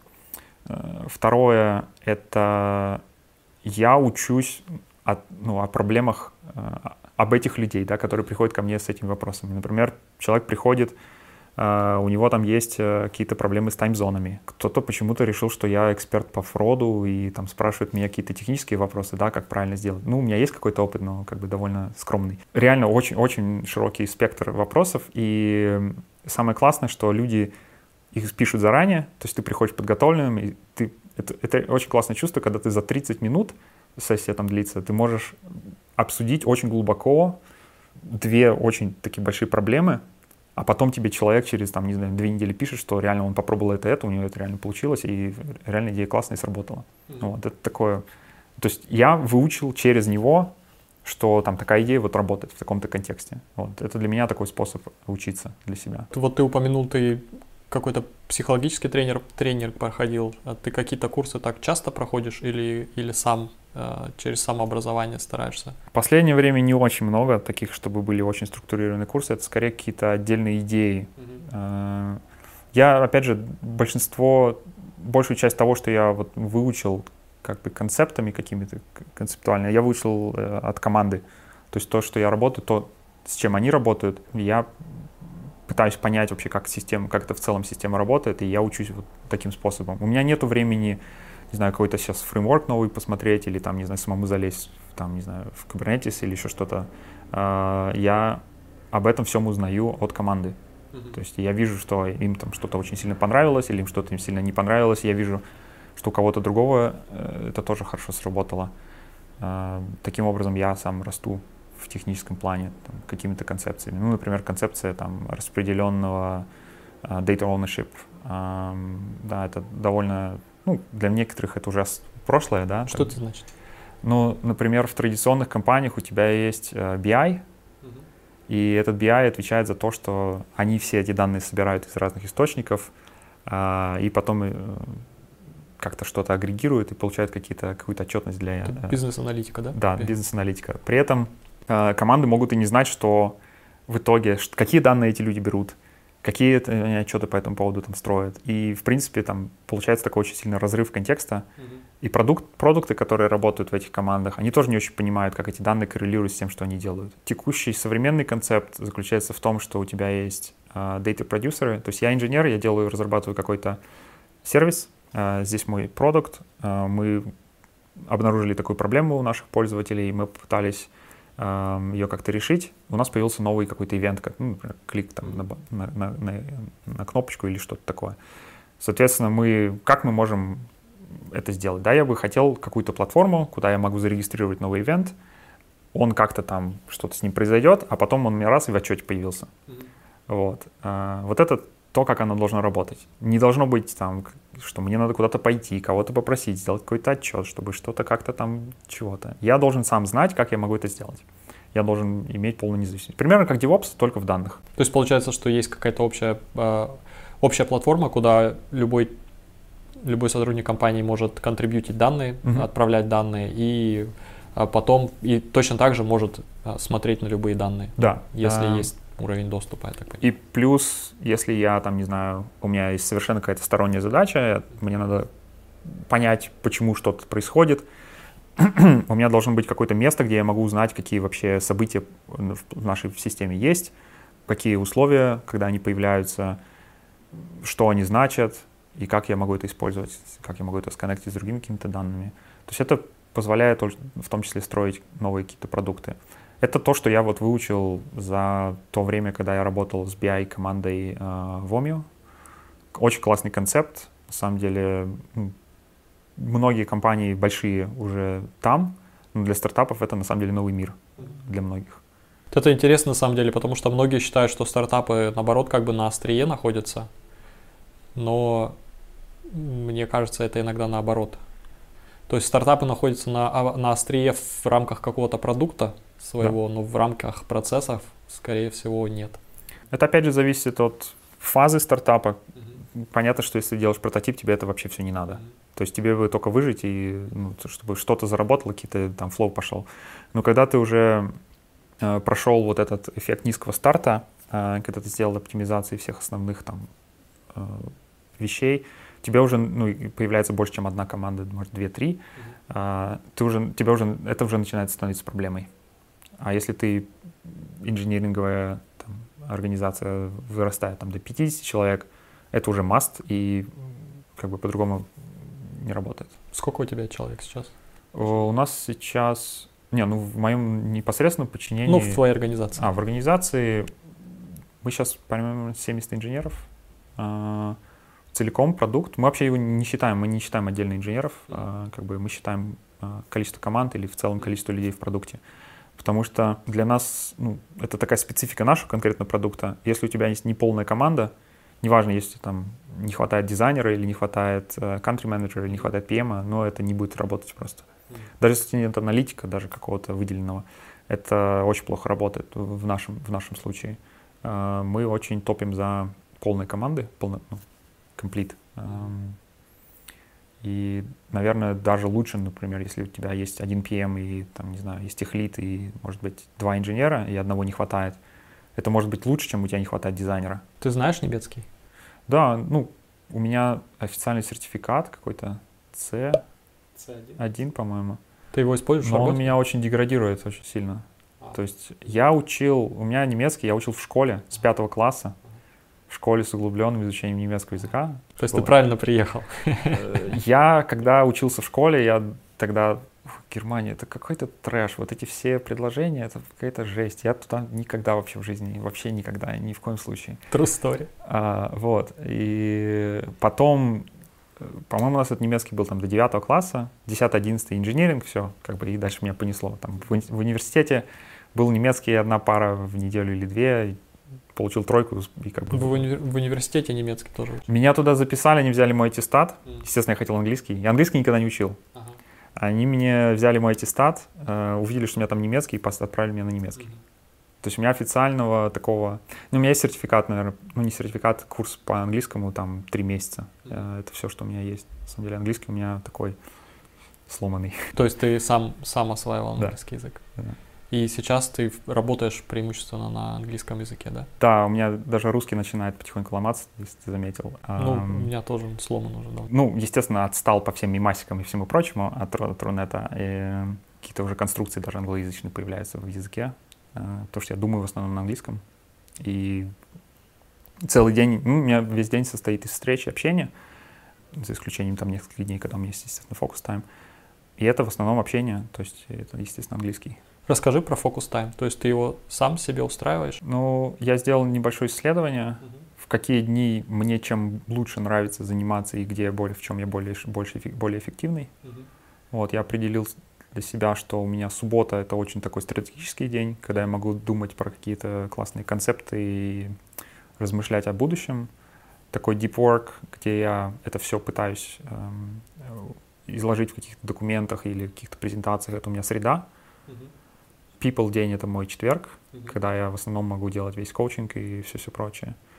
Понедельник, ну, наверное, вторник — это у меня такой inbox cleanup, там, to-do list, ну, то есть вот какие-то вещи, которые нужно просто сделать, uh-huh. это, это все туда идет. Это пока то, что я определил для себя. Раньше я особо не задумывался про это.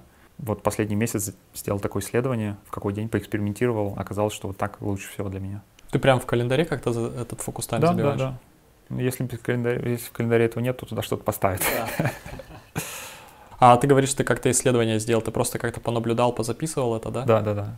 А, это у нас было задание а, в, одной из групп, где мы исследуем там ну, тоже типологии. Угу. Вот. И а, это было просто одно из исследований, кому как вообще, в какой день классно, что делать.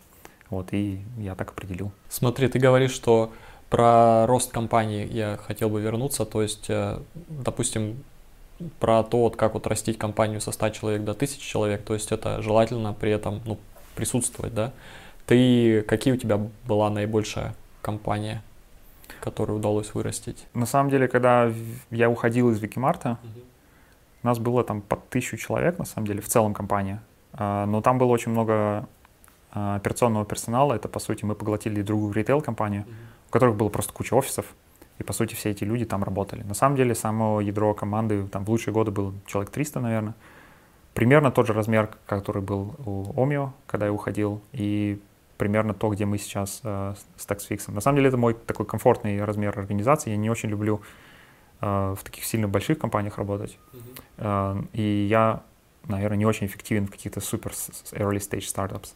То есть они совсем, ну, окей, ну что я приду, там людям нужен человек, который примет решение, поможет компании, э, команде принять решение там про какие-то архитектурные вещи, еще что-то. Я это могу делать, но э, мне кажется, самый, ну, я не не смогу использовать там весь свой потенциал в этом. Ну там имеется в виду, там нужен больше такой hands-on человек, который да, прямо да, код писать будет еще. И который тебе скажет, нет, вот этот микросервис надо вот так распилить, или этот API должен выглядеть вот так, а не, не по-другому, потому что, потому что. То есть я, в принципе, могу участвовать в, этих обсуждениях этих вопросов, у меня никаких проблем нет, но это не то, чем я... Ну, то есть если меня спросят, я могу своим мнением поделиться, но я знаю, что там есть куча других умных людей, которые гораздо лучше знают, и у них больше контекста. Мне то есть моя проблема в том, что э, если я на себе беру какую-то задачу, я не могу ее быстро вернуть команде.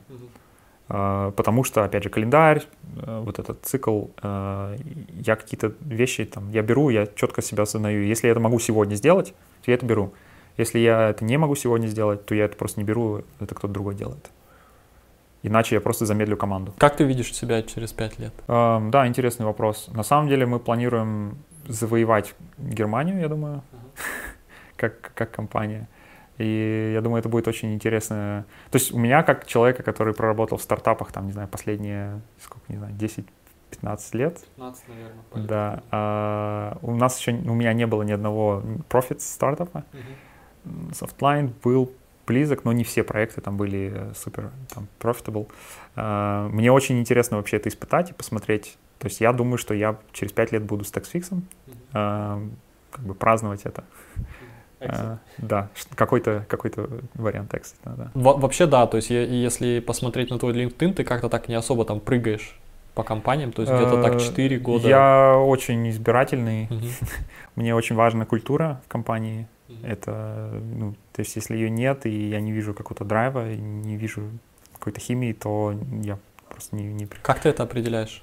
Э, интервью, ну, на самом деле, мой процесс с TaxFix занял, по-моему, два с половиной месяца мы общались. Uh-huh. И вообще я, ну, новую работу искал полтора года. То есть я э, четко знал, как я хочу видеть свою роль, как я могу помочь, какие будут лучшие скиллы, что я хочу видеть в компании, что я не хочу видеть в компании. И вот по сумме показателей, да, это TaxFix очень классное место для меня. То есть это получилось, что они на тебя вышли или... или... Ой, я не помню. Не помнишь. То есть я к тому, что, а, на мой взгляд, э, чем, чем выше ты поднимаешься по карьерной лестнице, там уже начинают работать либо рефералы, либо там еще работают уже такие, ну, это как кадровое агентство. Угу. То есть, получается, там особо эти вакансии даже редко, когда выходят куда-то на открытый рынок. Да, да, да. Угу. Вот. И, соответственно, почему я спрашиваю, что это, скорее всего, наверное, либо вышли на тебя, либо. Э, на самом деле, вот что касается TaxFix, это тоже от культуры очень сильно зависит, насколько компания прозрачна. Например, когда мы в Goera искали э, VP, э, замену техническому директору, это, эта вакансия никуда не была опубликована нигде, но, естественно, все знали, потому что как только оно приходит... Ну, все, кому надо, все знали. Это довольно странно. Для меня это было бы примерно то же самое, чтобы вывести ее на веб-сайт, никакой бы разницы не было. Но почему-то считается так, что э, если она не висит на сайте, то как бы это более прикольно. Не знаю почему более секьюрно или более комфортно. Хотя команда знает, что мы ищем. А, все рекрутеры на рынке знают. Я не знаю, какая это польза. А, в TaxFix любые даже C-level а, позиции у нас всегда висят на сайте. То есть мы искали недавно, как это правильно, CGO, это Growth Officer. Она висела на сайте, пожалуйста. Мы, ну, были, были много людей, которые просто приходили. Естественно, мы с агентством тоже работаем. Но у нас нет такого, что, окей, это секрет, и там мы какую-то новую позицию. Нет. У нас стандартно есть all hands да, по, понедельник, по вторникам, а, где мы даем какой-то отчет по бизнесу, и мы, естественно, о всех таких вакансиях, позициях новых там открыто говорим. Ну, я не вижу смысла это как-то держать в секрете или что-то такое. Вы на эликсире пишете так с Да, да. Ну, нет, не весь. Не, не весь. весь.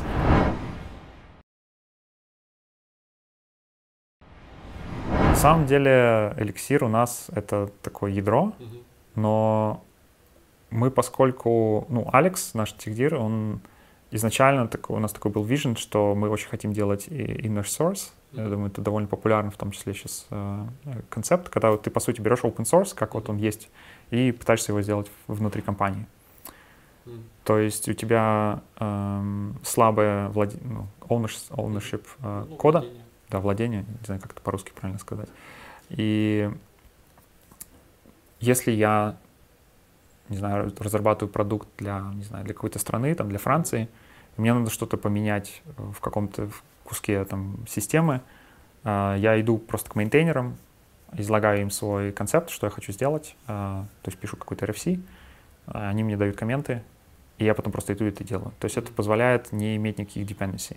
И это классно работает, если у тебя вся команда, в принципе, говорит на одном языке. Для нас это JavaScript.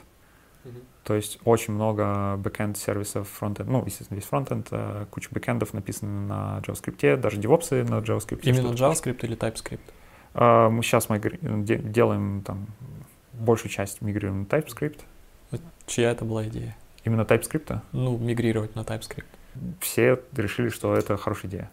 Uh, по-моему, ну, у нас тоже довольно это все прозрачно. У нас есть тех лиды, которые там собираются раз там в неделю или раз в две недели, обсуждают какие-то свои проблемы.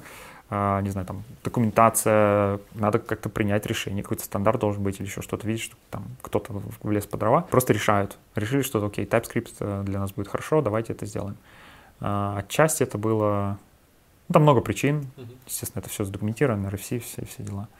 Вот. А, и это мне кажется, позволяет на самом деле людям ну, довольно свободно контрибьютить в разные, в разные сервисы и не иметь каких-то зависимостей, что довольно часто происходит с платформенными командами, да, когда ты вроде пытаешься что-то сделать там с самой платформой, а от тебя требуют, что нужно что для бизнеса, mm-hmm. нужно какую-то такую фичу сделать и такую фичу сделать, а это все против э, роудмапа, который мы там, о котором мы договорились, это все ломает, в общем, куча проблем.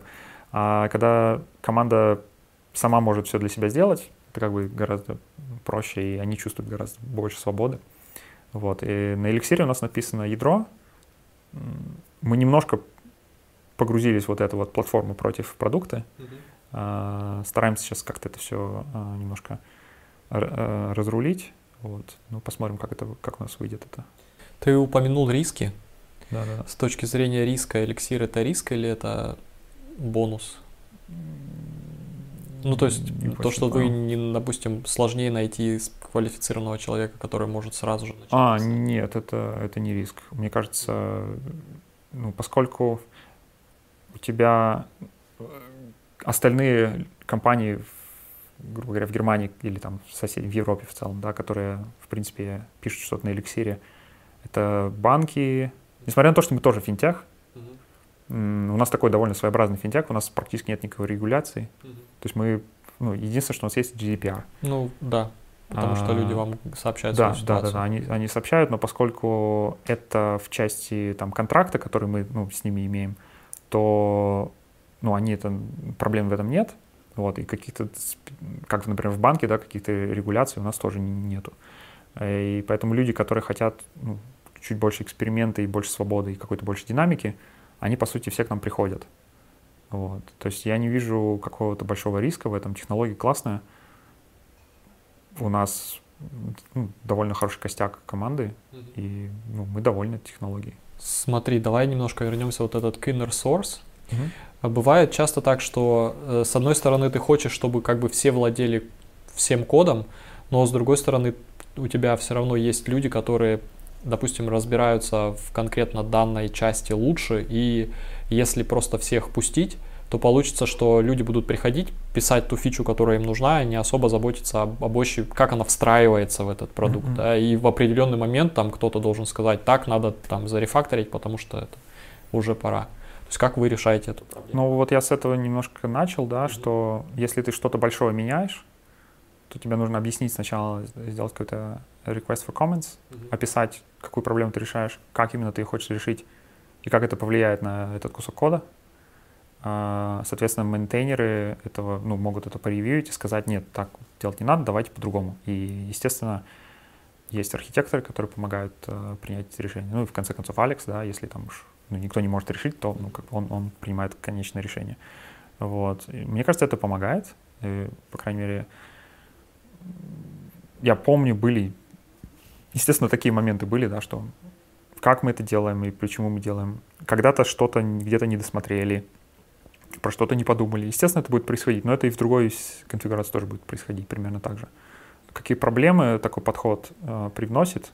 Это, по сути, то, что у тебя два бэклога. Это, наверное, самая большая проблема. Это, опять же, если абстрагироваться вот конкретно там, как ты с этим работаешь. Концептуально это либо у тебя dependency, с которыми тебе нужно мириться. То есть у тебя есть э, жесткое э, владение кодом, да, есть платформенная команда, тогда у тебя возникает dependency, который тебе нужно менеджить. Зависимость. Да. Либо тебе нужно мириться как-то с проблемой двух бэклогов, потому что у каждого инженера, угу. во-первых, у тебя появляется вопрос, вот у тебя есть баг, он должен пойти в бэклог продукта или в бэклог э, комьюнити, платформы. Э, как этот вопрос решить? А, и это на самом деле довольно не очевидно. Mm-hmm. То есть мы попытались сделать критерий по, like, по намерению, то есть что мы пытаемся сделать и какого рода изменения мы пытаемся сделать. И если это нужно для продукта, то это продуктовый бэклог, если это нужно для инженеров, то это э, комьюнити. Все, все, естественно, запутались, это не работает. А, то есть вот это первая проблема. А вторая проблема, собственно, как ты сжигаешь этот бэклог. То есть у инженеров должно быть четкое понимание, окей, я сегодня там работаю на продукт, на этот бэклог, завтра я там делаю вот этот бэклог. Это тоже, ну, это вроде как попроще, но тоже не супер просто, потому что у тебя есть дедлайны по продукту, у тебя, у нас очень сезональный бизнес, э, ты очень хочешь посмотреть, как какая-то фича заработает, и у тебя есть при этом какой-то комьюнити day, в котором тебе нужно что-то там полностью переключиться. В общем, это непросто, да. Э, мы два квартала, по-моему, сейчас вот экспериментировали э, с этим форматом. У нас будет, сейчас прошли ретро, и, вот, наверное, в ближайшие месяцы будем смотреть вообще, что с этим делать. Э, пытаться, можем ли мы это улучшить достаточно, чтобы мы были довольны, или опять это как-то надо поменять. То есть в плане каких-то вот именно организационных компонентов мы очень, ну, очень открыты к экспериментам и пытаемся это все. Вы до этого работали в офисе, я так понимаю, до кризиса? Да, да, да. А сейчас вы работаете не в офисе? У нас есть офис по-прежнему. Mm-hmm. Там, вот я ходил туда, когда в четверг, по-моему. Там примерно, может, человек 20 во всем офисе, хотя офис там на 250 человек. У кого-то, не знаю, дома нету места оборудованного, они хотят просто в офисе работать. Кто-то недавно пришел в компанию, у них, в принципе, они никого не знают, или переехал в Германию, они не знают никого, они просто хотят какой-то социальной жизни. То есть есть какие-то причины скорее всего, причины, вот почему люди ходят в офис, либо кто-то хочет просто какой-то фокус, либо смену обстановки, еще что-то. Я поначалу там работал, когда началась корона, но не из-за того, что я хотел в офис ходить, а из-за того, что у меня соседи устроили ремонт и сверлили с утра до ночи очень громко. Вот, поэтому я туда ходил. Сейчас я в основном из дома работаю. Это было бы твое решение?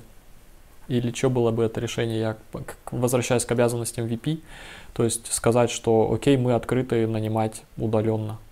Mm, нет, это на уровне команды, ну, в смысле, на уровне менеджмента uh, C-level. Почему? Потому что э, у нас все команды кроссфункциональные. Если ты ну, как-то решаешь на своем уровне, то другие функции тоже должны ну, похожие правила игры иметь. Mm-hmm. Вот, поэтому я не, ну, просто не могу это сам решить для себя. В частности, в Германии это со, со всякими этими, как это называется, с юрлицами это может быть сложнее. Мне кажется, в том плане, что люди очень жалуются часто в комментариях тоже, вот тут они сидят где-нибудь в Рязани и хотят работать на, там, на немецкий стартап. Uh-huh. Но совершенно не понимаю, что для этого немецкому стартапу нужно будет, скорее всего, открыть там представительство в России где-нибудь. Нет, почему? Ну, не обязательно, но как бы это зависит от того, как конкретно ты хочешь этого человека нанять. Ну, там возникает такой вопрос, да. Если ты хочешь человека иметь как, э, ну, э, full-time, uh-huh. ты ему хочешь дать, в принципе, тот же пакет, наверное, бонусов, как и все остальные компании, и ты просто некоторые из этих бонусов можешь не донести. Uh-huh. Например, не знаю, stock options. Очень сложно. То есть если у нас нет американской компании, и с немецкой это как-то чрезвычайно сложно, практически невозможно сделать. Mm. То есть ты не можешь как-то там, там есть какие-то ограничения, я не вдавался, но вот то, с чем мы э, столкнулись, это то, что ты, в принципе, не можешь так сделать. Вторая история — это на самом деле ну, там налогообложение, это скорее про такую честность, что ли, или как это. Например, я получаю, буду получать какую-то зарплату здесь, в Германии, mm-hmm. и у меня там гроз определенный, а в России на самом-то деле гроз точно такой же, да, просто это все всегда платит компания, все там фондовые отчисления, там, э, примерно налог в России на самом деле те же самые 40%, как в Германии, просто его в пейслипе не пишут. А, а если я буду работать как фрилансер, я получу патент, там, не знаю, сколько он, 10 тысяч или там 20 стоит, да, в месяц, и буду работать и, по сути, плат, ну, получать все деньги, там, наличку. Естественно, я там сделаю себе ДМС, э, там еще что-то, но, по сути, я буду сильно больше денег получать. То есть, это, как это этически решать правильно? Mm-hmm. То есть, у меня, например, нет ответа. Э, я, я не знаю. То же самое там с любой другой страной. Я не знаю уровень жизни. Вот GitLab, они прикольно с этим как-то задумались, на, на, на, то, что они одни из первых, кто сделали full remote. У них есть просто калькулятор на сайте, а, где ты можешь все это туда посчитать. Там есть табличка с cost of living. Я не знаю, откуда они ее там, с Nomad какой-нибудь тянут или откуда. Вот. А, у них там есть cost of living, они это все берут, там, все страховки, все, все прочее, пытаются как-то нормализовать компенсацию таким образом. Но я не знаю, как они поступают э, с опционами в этом случае. Но сейчас, по-моему, наоборот, как бы идет разворот от того, ну, то есть вот эта вот оптимизация по уровню жизни или по региону даже, то есть не по уровню жизни, потому что, например, если ты получаешь в долине 500 в год тысяч, а в Сиэтле ты получаешь где-нибудь там, я не знаю, там 300, то, скорее всего, оставаться тебе больше будет в Сиэтле, угу. даже ну, пос, это, после всех этих расходов. И, соответственно, несмотря на то, что, как сказать, это не совсем под уровень жизни, а больше под регион подстройка mm-hmm. идет. Но сейчас, мне кажется, ну не мне кажется, есть компании, которые наоборот возвращаются, как Basecamp, например, которые платят всем зарплату в Силиконовой долине, которую они бы получали uh-huh. в Кремниевой долине. Окей. Uh-huh. А, но вне зависимости от того, где ты живешь. И это, опять же, этический вопрос. То есть я бы не, не мог это решить сам, потому что это вопрос культуры. Uh, опять же, там, давать опционы, не давать, и кому и сколько, тоже это не я решаю. Я, у меня есть какие-то там границы, я там имею определенный а, уровень решения, что я могу там с кем-то, когда я договариваюсь о каком-то офере, да, uh, нанимаю сотрудника, я могу договориться, у меня есть какая-то гибкость. Но там в целом, да, для компаний как полиси, у меня нет, ну просто нет, это, нет этих прав, это, соответственно, фаундеры решают, э, и потому что это пойдет либо из их кармана, либо из кармана, там, они какую-то заначку оставили там для как раз этих вещей. Mm-hmm. Вот. На самом деле, вот, опционы — это такая больная тема в Германии. Я не знаю, насколько, ну, то есть, опять же, у меня не было какого-то позитивного опыта там выходов да, в, в России или где-то, поэтому я не могу сказать, насколько это вообще в России работает. Но в Германии это работает довольно странно, на самом деле. Вот, потому что это... В каком плане странно? Ты платишь кучу налогов сразу, даже если ты не получил доход, ты должен за это уже заплатить налоги. Зависит на самом деле от того, что ты конкретно получаешь. Да, да. Насколько я знаю. То есть, если у тебя stock options, то есть это у тебя а, получается возможность, не возможность, а гарантия цены да, на да. будущее приобретение. Да. То есть у тебя еще ничего нет, ты еще ничего не заплатил. Это на самом деле, наверное, наилучший вариант с точки зрения налогов. Потому что когда тебе дают stock options, ты с них ничего не платишь. Да, это верно. Вот. Потом ты их можешь, э, это называется exercise your stock options, то есть ты можешь э, за эту цену можешь купить количество акций, которые у тебя... И в, этот, и в этот момент ты должен заплатить налоги. В этот момент ты платишь налоги, потому что у тебя получается... И причем дельта, ты, дельта да, между рыночной ценой. Получается, что у тебя есть рыночная цена стока акции и твоя фиксированная цена, и, соответственно, вот с этой разницы ты должен заплатить налог, потому что ты вроде как получил преимущество. Да. При этом, если компания все еще не торгуется свободно на рынке, ты вроде как платишь налог, ты уже заплатил, и это появляется твой инвестиционный риск. Да, вот, все верно. Да. И, соответственно, в этом плане, да, что если ты свои стоки выкупил до того, как ты можешь их куда-то продать, ну, это все равно, что ты пошел, купил на рынок что-то. Да, да, именно так. И по сути в этом, в этом, наверное, и проблема. Слушай, ну в по Америке это точно так же, по-моему, нет? Ну, честно говоря, не уверен. И, как бы, опять же, у меня не было опыта. Про Германию знаю, то есть ровно то, как ты описал. Вот. Э, и на самом деле, ну, проблема это вызывает, да. А что, если я хочу там уйти? И я это все теряю. То есть у меня... Это зависит.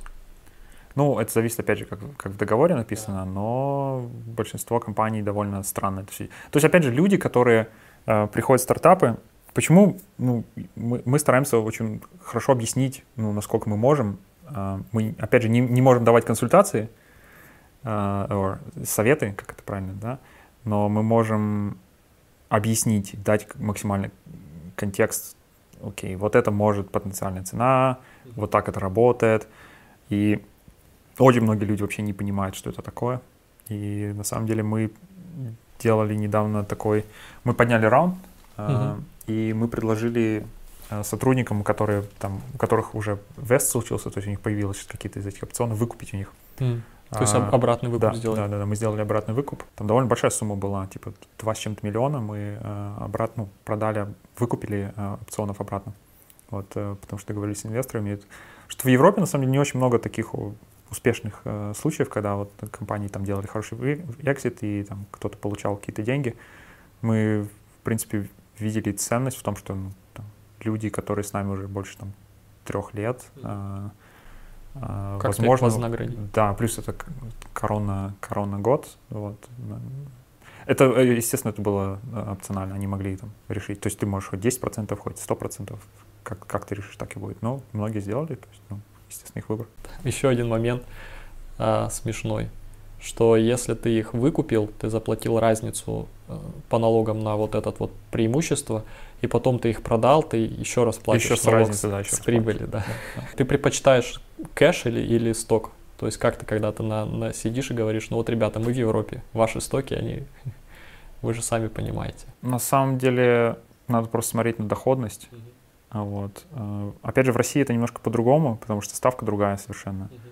Uh-huh. И опять же, я помню, там был батл на, на Вастрик Клабе про что лучше там ипотеков досрочно закрывать, недосрочно закрывать, какие налоговые вычеты, какие не налоговые вычеты. Ну, то есть в Европе здесь ставка там, не знаю, ипотечная там 2,5-3%.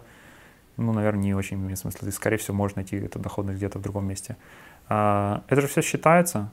То есть у меня есть какой-то базовый уровень потребления, там, да, и плюс инвестиции в те проекты, которые я делаю текущие, и плюс, как это может быть. Ну, то есть это точно так, такой же портфель. То есть ты про это думаешь точно так же. Uh-huh. Вот. Это высокорисковые, высокодоходные активы. Но при этом тебе интереснее в стартапах, чем Э, в стартапах я работаю исключительно по, из-за культуры, потому что я вижу, ну, во-первых, я вижу влияние моих действий на как бы результат, а во-вторых, я ну, редко вижу какие-то большие компании э, с очень хорошей культурой, которая мне нравится. Ну, получается, что смотри, то есть ты через пять лет все еще хочешь, я спрашивал тебя, быть с этой компанией, зафиксировать какой-то успех. Через пять лет, я думаю, да, я буду с этой компанией. Опять же, ну, то есть это мне интересно видеть, как это все растет. Uh-huh. Вот. А, дальше загадывать, наверное, сложно. В принципе, у меня есть какие-то там проекты, какие-то социальные, наверное, которые я бы хотел больше делать. Ну, я довольно долго занимался музыкой. То есть, если, например, финансовая ситуация мне поможет, э, позволит заниматься, например, больше музыкой, я бы, например, с удовольствием сократил количество рабочего времени и просто занялся этим, либо занялся чем-то другим. То есть, не знаю, там, э, опять же, помогал э, бизнесу, вот арт-бизнесу или еще что-то. Какие-то, может быть, социальные проекты. То есть, э, пока это все упирается во время, а стартапы требуют много времени.